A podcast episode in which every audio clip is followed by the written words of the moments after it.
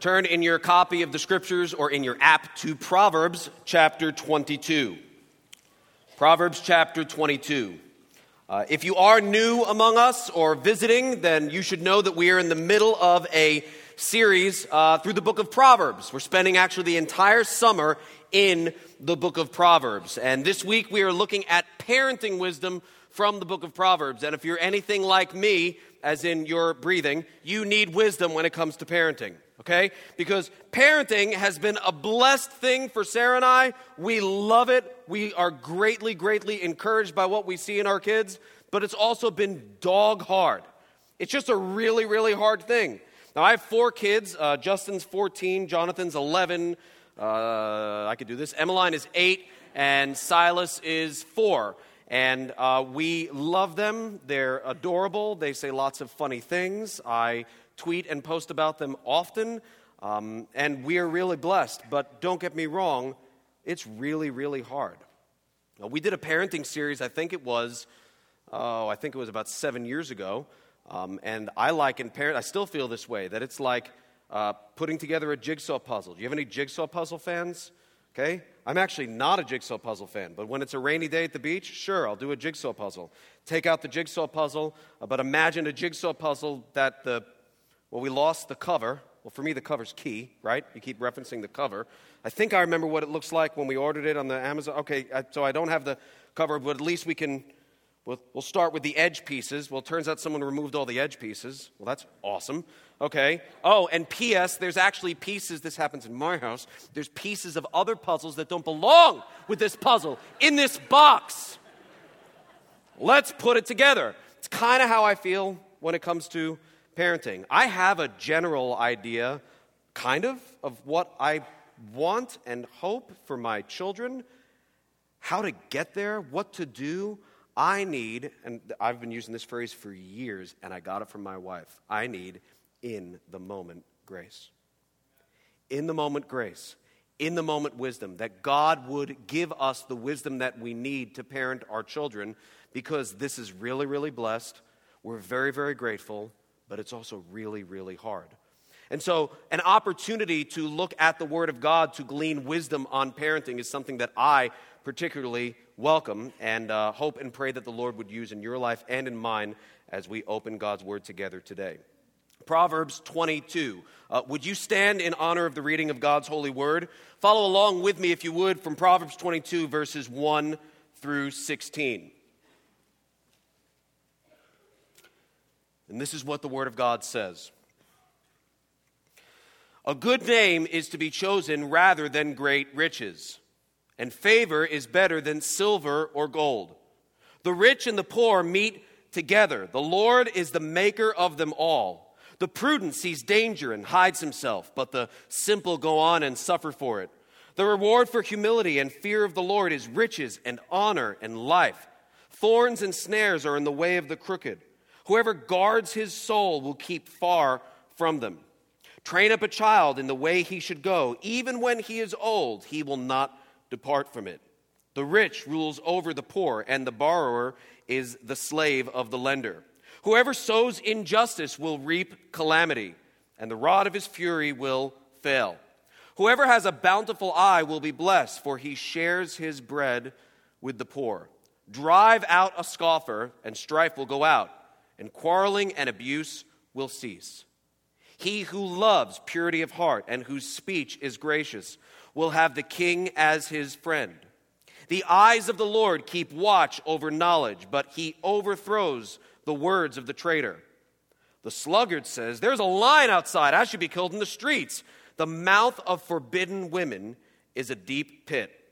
He with whom the Lord is angry will fall into it. Folly is bound up in the heart of a child, but the rod of discipline drives it far from him.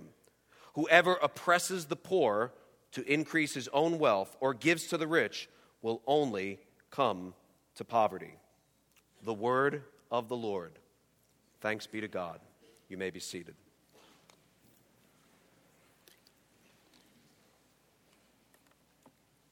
What we're going to do, Lord willing, this morning is spend the vast majority of our time looking at one verse. And I hope to glean from other portions of the scriptures to bring out important aspects of that verse for our own edification and application.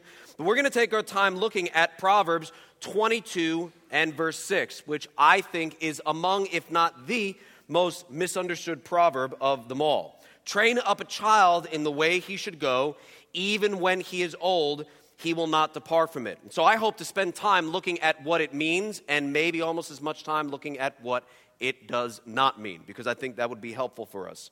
Let's look at the text today. Verse 6 uh, train up a child in the way he should go. The Hebrew word translated train literally means to dedicate. That's what it means. It's the Hebrew word hanach. Hanach. I've been practicing that. You're welcome. Hanach. And it literally means to dedicate. Fun fact, it's where we get the term, perhaps you hear some similarities, Hanukkah, right? Hanukkah. That's what we celebrate. The we don't celebrate. The Jewish people celebrate the rededication of the temple by the Maccabees. So it it, it literally means to dedicate. When we're looking at this verse, uh, we would see it as dedicate your children in the way they should go, which may sound a little weird, but think of it. When you dedicate someone or you dedicate something, you, by definition, in some way, shape, or form, narrow the use, right? You narrow how it can be used, uh, what it can be used for. So I think of handicap parking spaces, right? They're ordinary parking spaces, but when you see that, that symbol, when you realize that this is for handicap, we've just dedicated, we've narrowed how much that parking space can be used. It's only for people who have a handicap placard or a handicap plate. Okay, I recently visited uh, New York City and visited family, and they now have bus lanes. This is new to me. We didn't have this. I'm driving down Woodhaven Boulevard, which I've driven down tons of times before, there's this wide open lane, which I naturally gravitate towards. I get in it, I realize literally the pavement is painted red. Painted red. Then there's these big signs bus lane, buses only, high fine. Whoa, didn't realize this. I've spent my whole life driving down this road. All of a sudden, it's a bus lane. They have these lanes dedicated so that public transportation can get to places on time, even through times of heavy traffic. The use of that lane has been what? Narrowed. It's not just to any person driving a vehicle, it's for buses only. Let's get out of the street and back into our home. I have a chair. I have a chair in the basement. I have a leather, comfy chair in the basement. Now, there's no sign on it, but be it known to one and all, this is dedicated to, like me, all right? So that's my chair, all right? And you could sit on it and you can use it as much as you want, as long as I'm not in the room. Okay, but the kids know when we're going to watch a family movie, this is dad's chair. And truth be told, the kid can cuddle with me, but it is my. But seriously, get out of my chair. So it's, it's, it's my chair. Then Sarah has, a, Sarah has a, a place on the couch.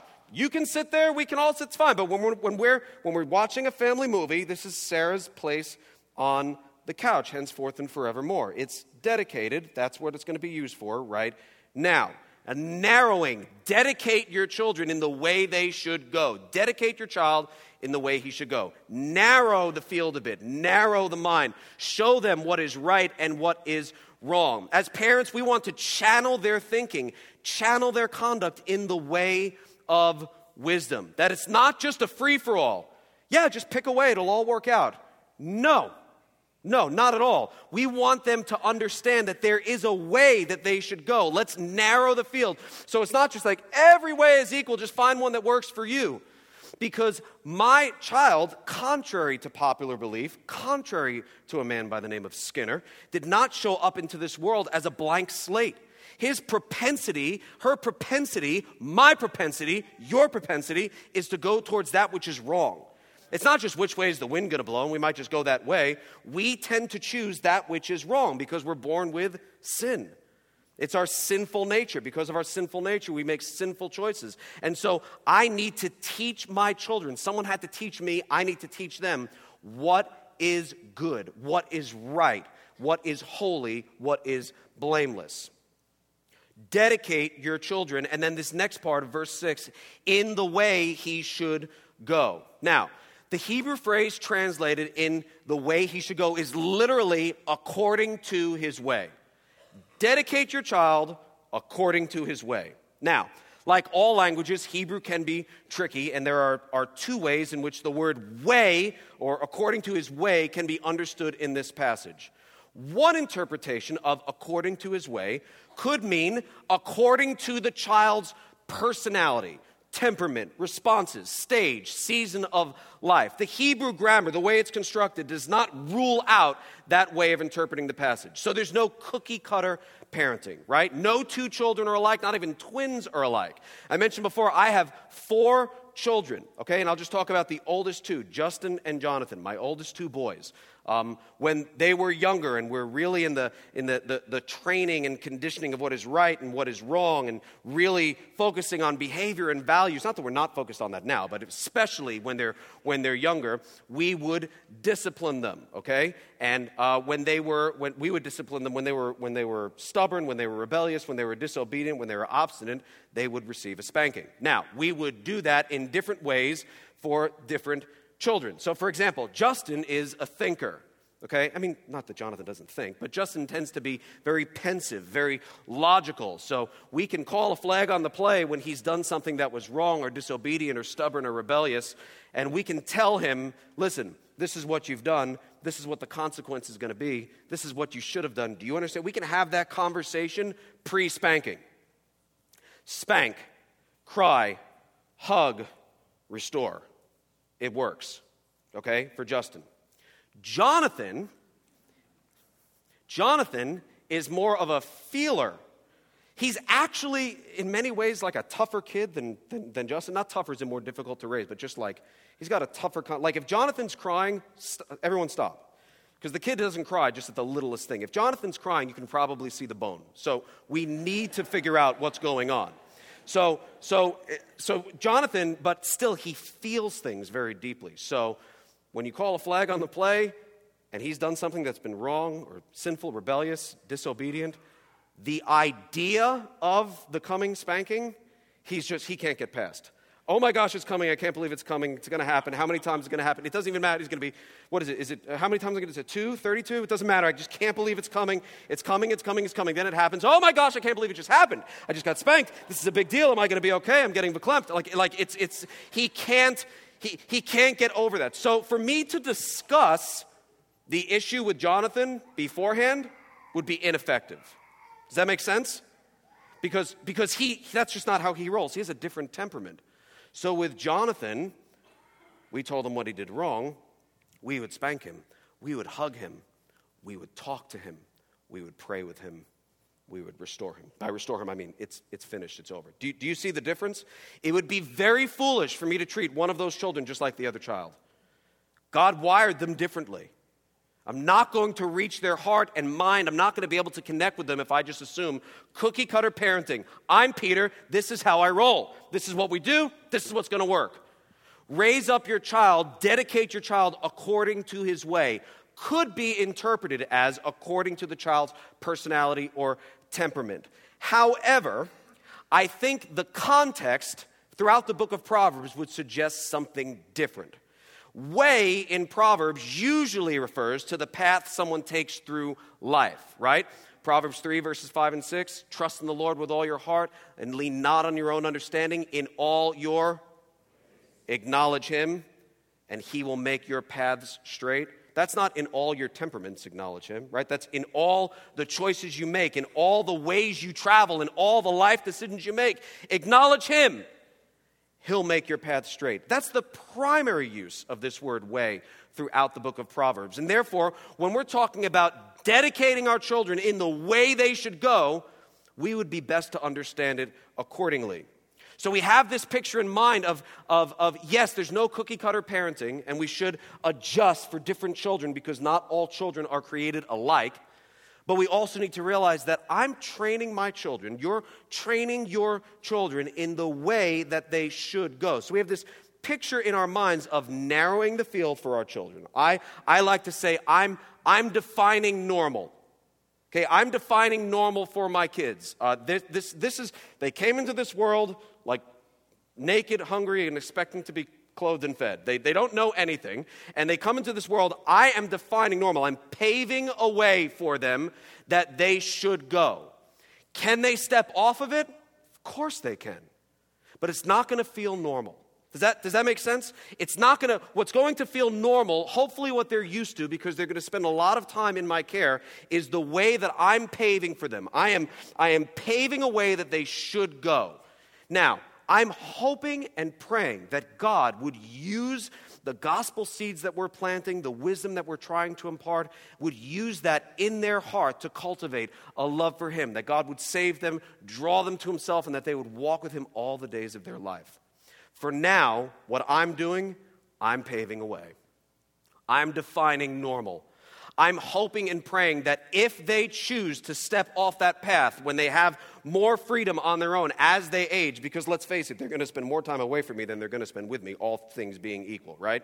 All of us spend more time away from our parents than we do with our parents. So as they age, as they choose to, and make life choices, they may step off of that path my hope and prayer is it would feel really odd to do so, and that God would use them, that in that moment to perhaps call them back to wisdom. As I seek to define normal, this is normal. It is normal to look to the Word of God for our guidance. It is normal for us to pray when we need help. It is normal for us to be grateful. It is normal for us to show mercy to others, to show compassion. I hope that that's something that the Lord would use in their life. Dedicate your children according to their way. Defining normal. All things being equal, what do I want to be normative for my kids, and what do I want to be odd and different? I'm defining a worldview. I like to say, I call first dibs on their worldview. I call first dibs on their worldview. I want to define something that I hope and pray the Lord will use in their life forever. But it's not just normal and good as I define it, right? It's not normal and good. Well, this is what we do because we're LaRufas. This is what we do. As long as you're my son, this is what we do. As long as you're my daughter, this is how we roll. It's normal and good as God defines it. As general as Proverbs are, because this is pretty general, right? Train up a child in the way he should go. Wow. Oh, just that? Like, oh, just the way he should go. That's fine. There are other scriptures that are more specific, like Ephesians 6 4, bring them up in the discipline and instruction, what? Of the Lord. Right? 2 Timothy 3:15, Paul reminds Timothy that from childhood he's been acquainted with what? The sacred writings, which are able to make you wise for salvation through faith in Christ Jesus. So we don't know a ton about a ton of detail about Timothy's upbringing, but I think it's safe to say from the text that the sacred writings, the word of God, were fairly normative in his household. We're a normative part of his life. Paul calls that to Timothy's mind and says, this was, this was normative. Remember, from childhood, you've been familiar with these things. Look at how the Lord has used it. Now, more to say on that another time, but I, what I want you to realize is this we are to train up our children, to dedicate our children, narrow that field, and hope and pray that the Lord would use that, that they would see this as the way they should go. That's what we're drawing our children's attention to. Hey, son, this is the way you should go. Daughter, this is the way you should go. This is what normal life, I hope and pray, looks like for you. Train up a child in the way he should go. Look at the second part of that verse in verse 6. Train up a child in the way he should go, even when he is old, he will not depart from it. Let's look at that together. Even when he is old. This reminds me, as a parent, that I'm not simply parenting for the here and now.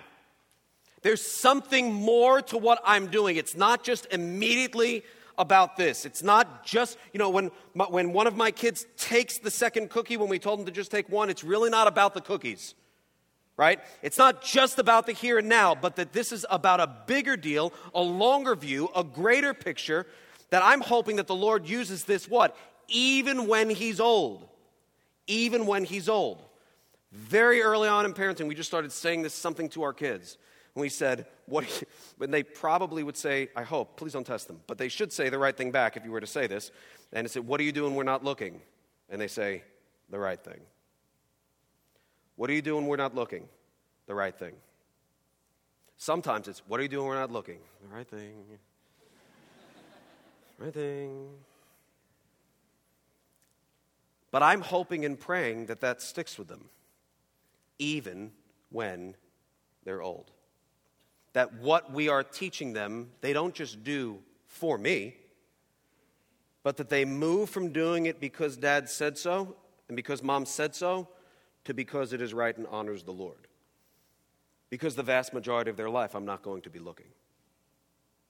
So I'm hoping and praying that, they, that the Lord cultivates within them a, a heart that loves Him, that follows hard after Him, and that they would do that which is right, not to please me, but to please Him who's always looking, to please Him who's with them at all times, to please Him whom they're always going to be with, even though their time with me is very temporary, all things being equal. Even when He is old, reminds me that as I parent, I need to parent with the long view in mind. So it's not just about uh, getting along with her siblings, it's about how she treats people, how she lives at peace with people, how she shows compassion and mercy towards people. It's not just about obeying your mother, it's about my son uh, understanding how to submit to authority at various times in his life, even and especially when it's hard. Right now, it's mom and dad. It won't always be mom and dad. It will be a boss or a police officer or a pastor or another person in authority in his life. But getting him used to it's not just about mom and dad, it's about who we submit to and how we respect. And friends, so much of parenting can seem mundane and tedious and even pointless at times. I think that's true for all parents I think it's especially true for the stay at home mom. Who's like, Am I really doing this again? Am I going crazy? They say, you know, one of the greatest signs of going crazy is doing the same thing over and over again, expecting a different result, i.e., parenting young children. Like, am I losing my mind? But it's hard. It's hard for all parents. I think it's especially hard for you, mom, who's at home with children. If you're at home with your children a lot, it could just seem tedious and mundane. And if you can't see past the nose on your face and it's just all about the here and now, you will think you, are, you have gone straight to crazy town. Sarah will send me texts sometimes that say, I feel like all I've done today is say no. Can you relate to that? Sarah will send me texts sometimes that say, I've spent my entire day disciplining your son. It's surely a typo. She meant our son, but. It's hard.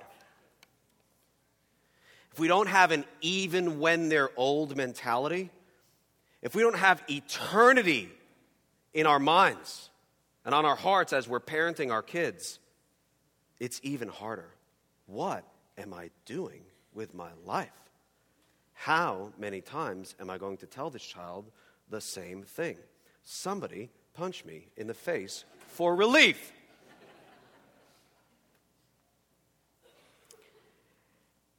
if we don't have the even when they're old mentality, it's hard to see value in what we do.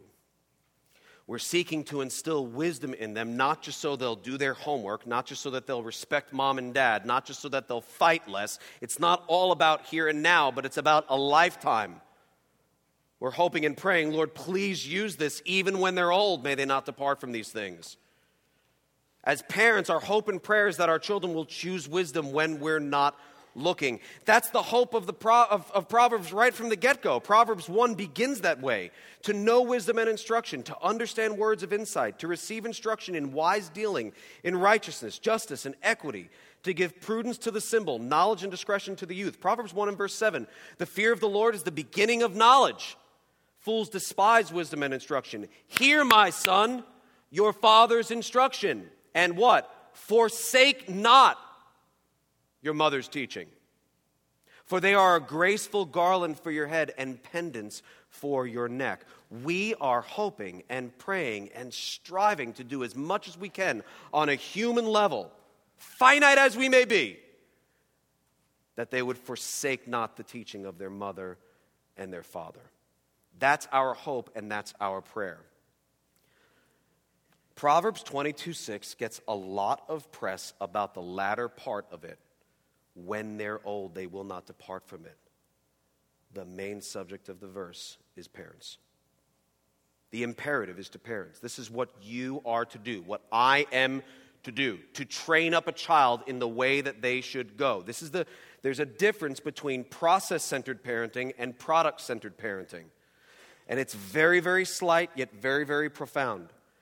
Our goal as parents is to please the Lord, listen to me, in the process of our parenting, not the product of our parenting.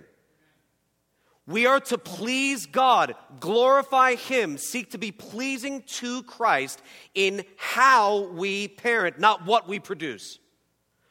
The product of our parenting, I'm not saying we don't play a role in that or even an important role in that, but the product of our parenting is up to God.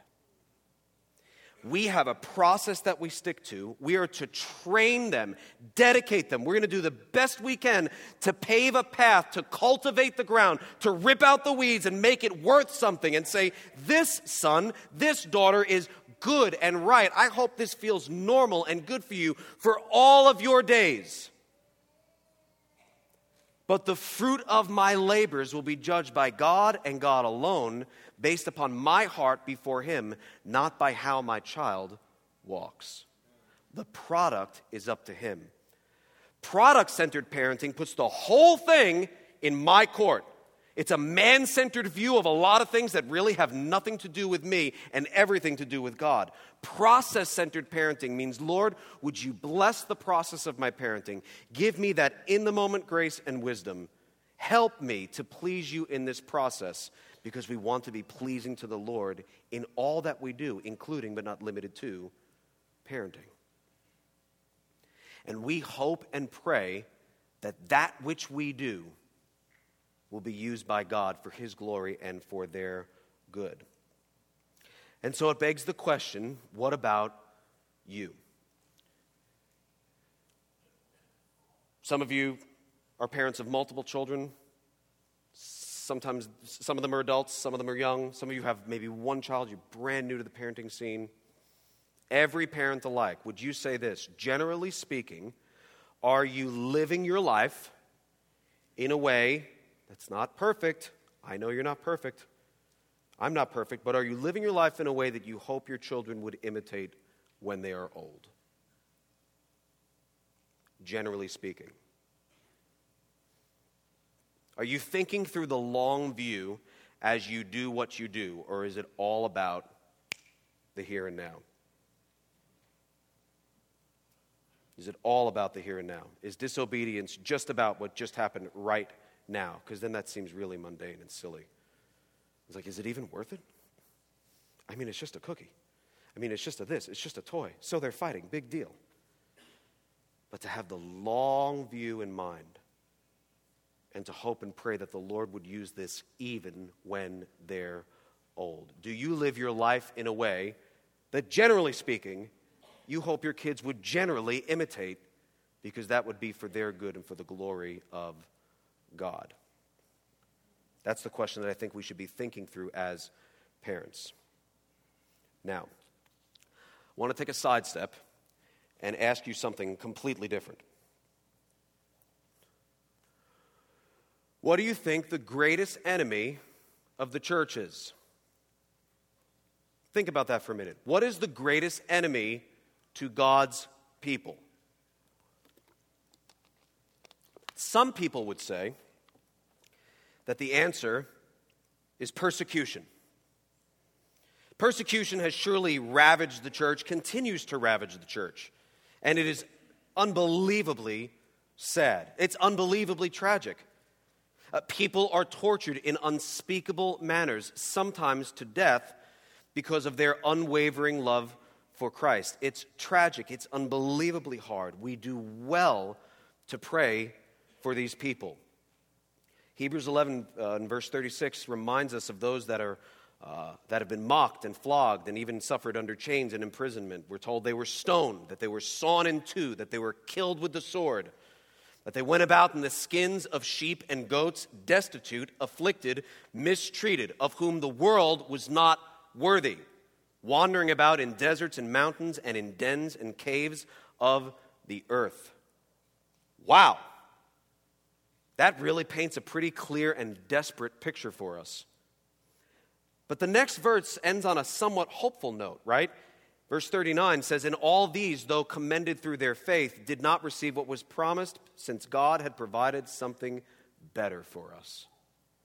Persecution is hard, but there's hope. Uh, even in times of dire persecution, quite frankly, the church always prevails. Uh, an example is set by which, which others are encouraged. Their faith is strengthened. The Word of God always proves to be unstoppable. Always proves to be unstoppable.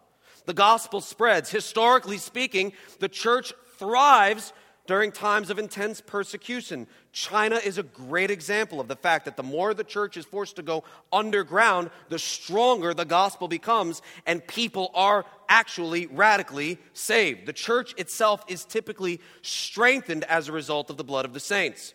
And Christ himself says that you're blessed if you're persecuted, right? It's the latter of the, it's the final two Beatitudes, Matthew 5 and verse 10. Blessed are those who are persecuted for righteousness' sake, for theirs is the kingdom of heaven. Again, blessed are you when others revile you and persecute you and utter all kinds of evil against you falsely on my account. Rejoice and be glad, for your reward is great in heaven, for so they persecuted the prophets who were before you. Now, sidestep from a sidestep, some people say that the moral of that story is that we should pray for persecution, and I think that's really ignorant and probably only said by people who have never suffered persecution. I think the voice of the martyrs would look at you and say, What the what, if you think that you're supposed to pray for persecution. That I don't see in Scripture. I'm told that it's going to happen, and I'm told that we're blessed if it happens, and that, it, that we will be blessed, and we have something better waiting for us. I don't know that we should be praying for persecution. However, the Bible does present like an upside, right? There's a blessedness associated with persecution if it would happen. We're told by Christ himself that if and when we are persecuted for his sake, we are blessed. I don't think persecution is the greatest enemy facing the church. Do you know what I think is the great, at least a greater enemy, if not the greatest enemy facing the church? You ready? Want me to wait a little longer? False teaching. False teaching. When the Bible speaks of false teaching or false teachers, there's no such upside. You're not going to find a blessed are you if you are taught, taught falsely because it'll force you to really wrestle with what you believe. That's like not in there anywhere. Blessed are you if you endure false teaching, for it shall be unto you a heck of a learning experience. That's not in the Bible. None of that. When Paul leaves Ephesus in Acts 20, he refers to false teachers as what? Fierce wolves, right? He says in verse 29, I know that after my departure, fierce wolves will come in among you, not sparing the flock. And from among your own selves will arise men speaking twisted things to draw away the disciples after them. Therefore, pet the wolves. They're cuddly. It doesn't say that. Be alert. Like, watch out. This is a real thing. This is serious. Be alert, remembering that for three years I did not cease night or day to admonish everyone with tears. A casual reading through the small book of Jude will show you something similar. Just literally, just the metaphors, the word pictures alone of false teachers, like they're called hidden reefs at your love feast as they feast with you without fear. fear. Shepherds who feed themselves. Waterless clouds swept along by winds. Fruitless trees in late autumn, twice dead, uprooted. Wild waves of the sea casting up the foam of their own shame. Wandering stars for whom the gloom of utter darkness has been reserved forever. False teaching is a really big deal, and you'll never find something in the Bible that says, Blessed are you if you're taught falsely. You'll work it out. No, false teaching is just like, hey, someone like shoot the wolf, right? Like it's a big deal. It's gonna, it's gonna sow discord among the brethren. This is not a good thing. It distorts our view of God. It can wreck our relationships with each other. It can bring about unbelievable, even paralyzing fear, anxiety, unnecessary shame, and in some cases, even death itself. And you look at me and you say, What in the world does this have to do with parenting? Simply this it's Proverbs 22 6, not Promise 22 6. It's Proverbs 22 6, not Promise 22 6. Parenting Proverbs interpreted as parenting promises creates parenting problems. Parenting proverbs interpreted as parenting promises creates parenting problems. Let me see if I can explain this to you. Proverbs connected to an action or attribute of God are always true all the time. Why? Malachi 3 6. I'm the Lord, I do not what? Change. I do not change. So the Lord doesn't change. So therefore, if a proverb is speaking of God, it's going to be true. You, you can take it to the bank. Proverbs 12 22. Lying lips are an abomination to the Lord.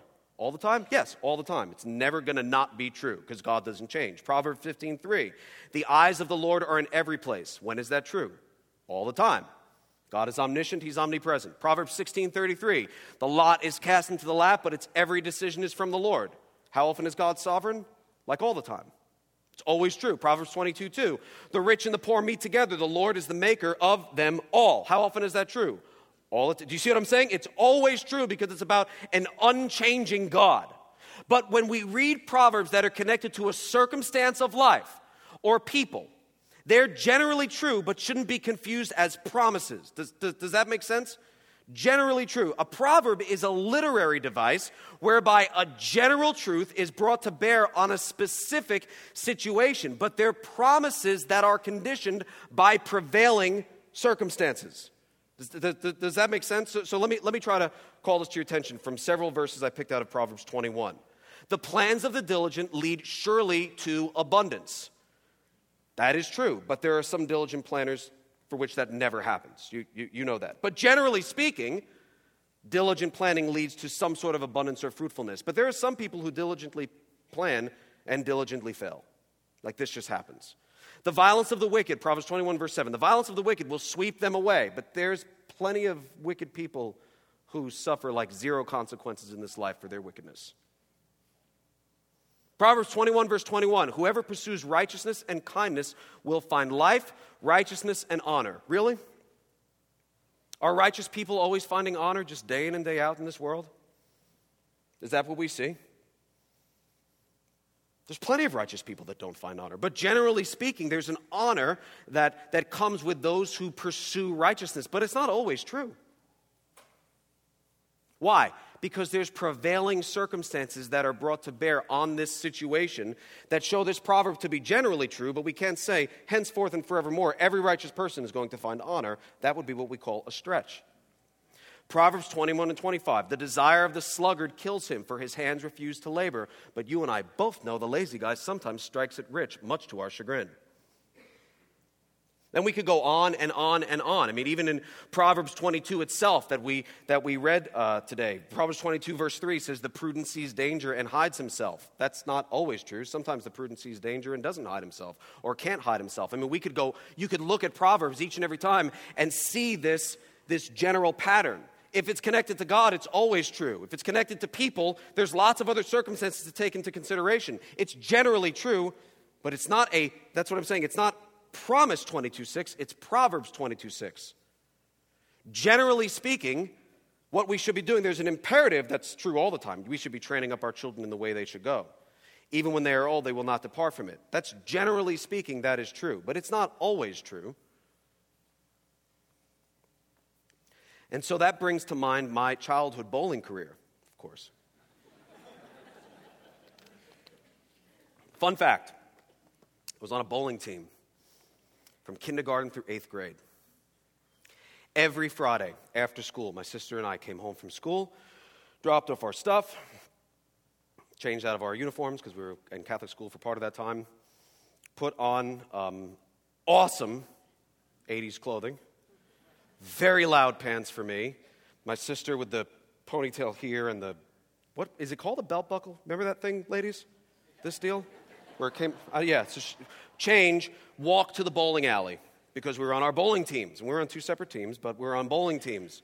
And um, bowling alley in the basement of an office building. I know that sounds so shady, but aren't all bowling alleys kind of shady, right? I mean, it's not really judging them. They're all kind of shady. So in the 48 lanes, and all the kids were there every Friday. There was a kids' league. We would bowl uh, three games on our teams every, every Friday. And um, we got patches if we did really well, because who doesn't love a good patch, right? If you got three strikes in a row, you got a patch. If you bowled over a certain score, you got a patch. Love those patches. Um, there was a cafe. I remember we can go in and get an egg cream. Do you know what an egg cream is? It's kind of like a, it's it's like chocolate milk with seltzer water. I know that sounds weird. It's really really good. Um, and you can get French fries. We could get Bazooka bubblegum for a nickel each. Who remembers Bazooka bubblegum? Please help me. Thank you. Nickel each. You could open them up and read the comic, find out what Bazooka Joe is doing. Gosh, I sound old. Like I've just never said it through a microphone, but, but it. Anyway, um, this is back in the days when, when you could smoke in uh, public establishments like that. I don't know, maybe you still can in, in bowling alleys. I don't, I don't know. But, um, but during the kids' league, of course, you can't smoke at the lane because we care about the kids. So you gotta, you gotta smoke 10 feet back. Like, have some class. So up here, the people could smoke, but not there because they're kids, for crying out loud. Mom would come to work. She'd come from home from work. She'd usually get there at the end of middle, maybe the end of the first game. We played three games.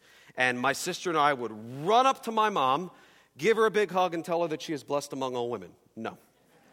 We were looking for a dollar. And we were looking for a dollar because we could go to the change machine and we can get four quarters for the dollar. And for 50 cents each, we could get our piece of candy that we loved so very, very much. Now, it's a big deal for any child. It's even a bigger deal for children whose sweetest cereal in the house was Kix. Not that I'm bitter, but mom was pretty health conscious, so this was like, this was the moment. This was the moment. We're to have candy. It's Friday. If it's not Halloween, this is it. Okay? So we get the dollar, we run to the change machine, we make change, we each take our 50 cents, we go to the vending machine, okay? And I always wanted one of two things I wanted Three Musketeers or Mike and Ike. Three Musketeers or Mike and Ike. It depended on what mood I was in. And of course, you put the, you put the coins in, you make your selection. It's before the days of a screen where you can see the selection you're making. Now it's like there's more technology in this thing than there were in computer. Like it's ridiculous. You can use apps, you can use credit cards. Oh my gosh. But you put in your quarters, you put this in, you watch the little, you know, those little spirally things turn, and then your candy comes forward and it falls down and it hits the bottom and you hear clunk. And as you open up that and reach in for your candy, you go deaf, you hear angels. You take the candy, you walk back to your lane through the smoke, down the stairs where it is smoke free, take a big, deep breath, and just enjoy. Loved my candy.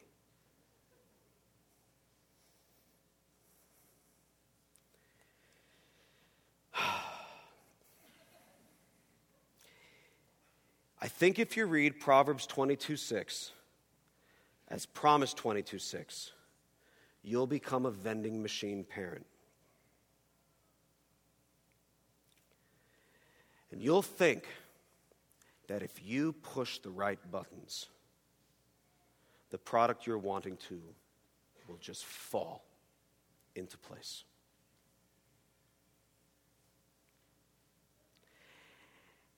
And I think false teaching is one of, if not the most dangerous enemy to the church. And I think a misunderstanding of this passage could really lead to dangerous things if you become a vending machine parent. If I push the right buttons, I get my candy. If I make the right selection, it just works. Every once in a while, I would make the right selection, or at least I thought I made the right selection, and something different would fall out. Okay, all of a sudden I get red hots. I don't want red hots. I don't like cinnamon that much. Like I don't want red hots, but now I got red hots. I'll go to mom and say, "Can I have another dollar so that I can get what I really wanted?" What do you think she said? Like H no. Like no, I'm not gonna. Like that's just this is life. No, you have to wait till next week. Like that's not gonna happen. Well, I get red hot. Try to trade with other people. Anyway. Sometimes you'll make the right selection, but all of a sudden you see the little things turn, and here comes your candy, and here comes your candy. It's coming out, and then it goes, right? Then that moment of panic sets in. Because all I get during the week is carrot sticks in my He Man lunchbox. This is it. This is the moment. And so I bang on the vending machine because that just seems like the right thing to do. Because I'm six, and surely I can, like, my, I'm strong kind of a big deal. I shake it. I couldn't shake it. Probably weighed 40 pounds. I don't know what it, it was like. I sh- try to shake it to try to get it to move. Sometimes it just malfunctions. I think vending machine parenting can lead to two very dangerous things. And the first danger that I want to call to your attention is foolish pride. Taking credit for something that God, quite frankly, doesn't want to share his glory for. So you've parented in such a way, and God, in His kindness and mercy, has blessed your parenting, has blessed your children. You could see a growing love for the Lord in them. They seem to be making wise choices, and you, deep down inside, think it's because of your button pushing skills. And you say, Well, I mean, I prayed also, but I'm also kind of a big deal and I can push buttons pretty quickly. No one pushes D7 like me, no one selects C3 like me. And so all of a sudden, what you really credit their righteousness for is the choices that you have made. Well, yeah, well, duh. Proverbs 22 6 says, If I train them up in the way they should go, they will not depart from it. So I did that, and that's what they're doing. and it leads to foolish pride on your part, probably a judgmental attitude from you towards others. But most importantly, it robs God of his glory. because God wants the glory for every good and perfect gift which comes from above, which we read about in James 1:17. Isaiah 43:11 says, "I, I am the Lord, and besides me there is no savior." Right? John 14:6, Jesus said to them, "I am, I am the way, the truth, and the life. In fact, no one comes to the Father except through me. Titus 3:5 says, He saved us not because of works done by us in righteousness, but according to His own mercy. Vending machine parenting puts a lot of stock in button pushing and takes a lot of credit for the product that falls down through the crack and ultimately robs God of the glory that is due His name. Seeing Proverbs 22 6 as Promise 22 6, I think feeds that mentality. Push the right buttons, get the candy that you want. Yeah, we've just made these decisions and we put in the right amount of money, and so duh, it works. When in reality, something worked because God blessed it, because God chose to stir someone's heart in such a way, because God chose to save based upon His sovereign grace and mercy, not based upon my awesome parenting skills. Vending machine parents suffer from foolish pride, taking credit for that which is God's and God's alone. On the flip side of that, vending machine parents also suffer from unnecessary shame and guilt when they see their children choose a path that they were hoping they would not choose. Unnecessary shame and guilt. Thinking, did I, how did I get red hots? I wanted, it's so, why didn't I just push, why didn't I just push the right buttons? I didn't want red hots. I got red hots. Or you see the product get stuck and you're like, what, what in the world? I, I did push the right buttons, but it's just, it's stuck. Something's not working. Why isn't it working? I'm told that if I put in the coins and I push the buttons, I get the candy. I put in the coins, I push the buttons. Where's my candy? And probably the greatest danger that comes from that is you do what I did as a kid stupid vending machine.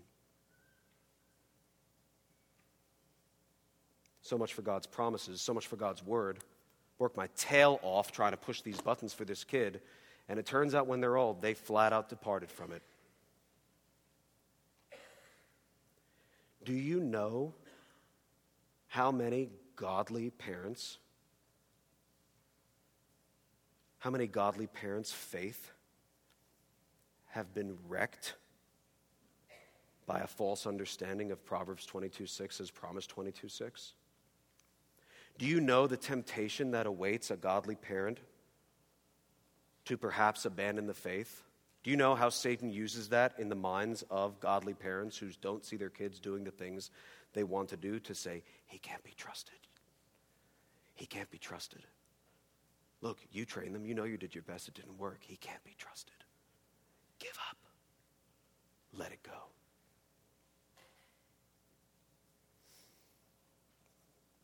vending machine parents suffer from unnecessary guilt and shame. The Word of God tells us that sin came into the world through one man and death through sin, and so death spread to all men because all sinned. I don't own my child's sin. Do you understand that?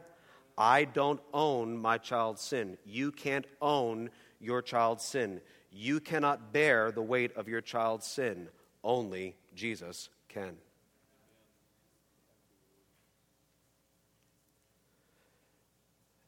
Ezekiel chapter 18 and verse 20 says, The soul who sins shall die. The son shall not suffer for the iniquity of the father, nor the father suffer for the iniquity of the son. The righteousness of the righteous shall be upon himself, and the wickedness of the wicked shall be upon himself. My child's walk with the Lord, although I care about it deeply, is ultimately his and her responsibility. I'm paving a way. I'm hoping to define what's normal. I hope they stay on it. I hope they improve the things that I'm short on. But ultimately, if they choose to go a different way, that will break my heart, but I need to struggle and strive to cling to the Word of God, to cling to the truth that God must save and God alone, and that it's not my button pushing skills that save or drive people to or from the cross.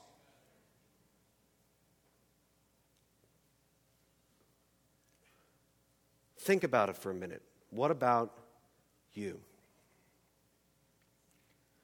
Do you see yourself ever falling victim to vending machine parenting mentality?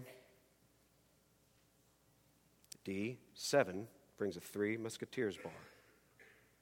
Pushing these buttons, doing these things brings godly kids. Are you tempted to take credit for what God and God alone can do? Or do you realize your job is to please God throughout the process of your parenting and pray that God and God alone would save. Are you beating yourself up? Bearing the guilt and weight of sin and folly in your adult child's life or even your, your younger child's life who's just making choice after choice that you wish they would not make?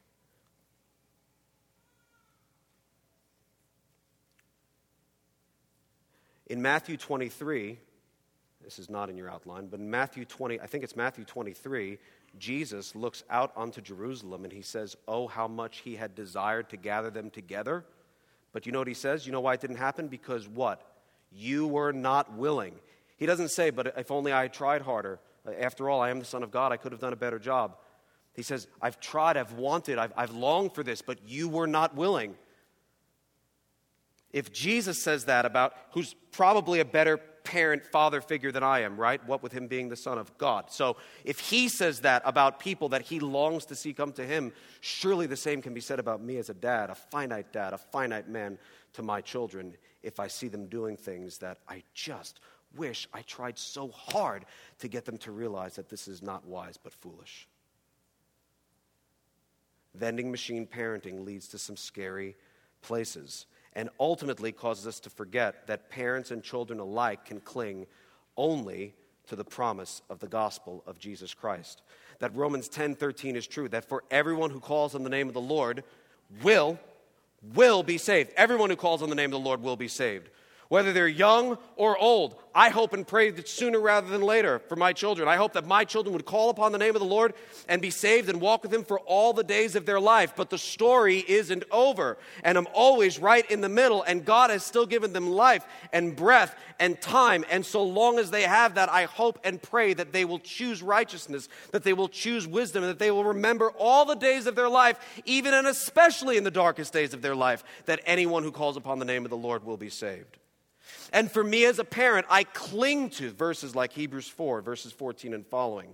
Since we have a great high priest who has passed through the heavens, Jesus, the Son of God, let us hold fast our confession. We do not have a high priest who is unable to sympathize with our weaknesses, but one who in every respect has been tempted as we are, yet without sin. And therefore, I can draw with confidence nearly to the throne of grace and find mercy and find grace to help in my time of need. And if you're a parent, you're in a time of need. You need help. I don't care how it's going, you need help. And the good news is, it's not up to your button pushing to get that help, but that that help is free and available through the grace and mercy of our Lord and Savior Jesus Christ. And we can boldly, we don't have to, hi, God, if you wouldn't mind, it's been kind of rough. We can literally just fall right, in his, right, right at his feet, just fall and say, I can't no more. I, I'm done. I feel like I can't go on. I'm trying and failing. I don't see hope. I don't know what's help, help, help. And he gives help to those who are in a time of need. That's our hope. That's the grace that we cling to. That's the truth that we cling to as parents. That God in heaven would use us to show wisdom, but ultimately call our kids to Him and do that for His glory and their good. Father in heaven, I pray that you would create within us a greater view of you. That we would understand that as much as our parenting does matter, and it really does, we want to be careful to do so in a way that honors you. The product is really up to you and you alone. Only you save, only you sanctify. Only you deserve the glory and the credit.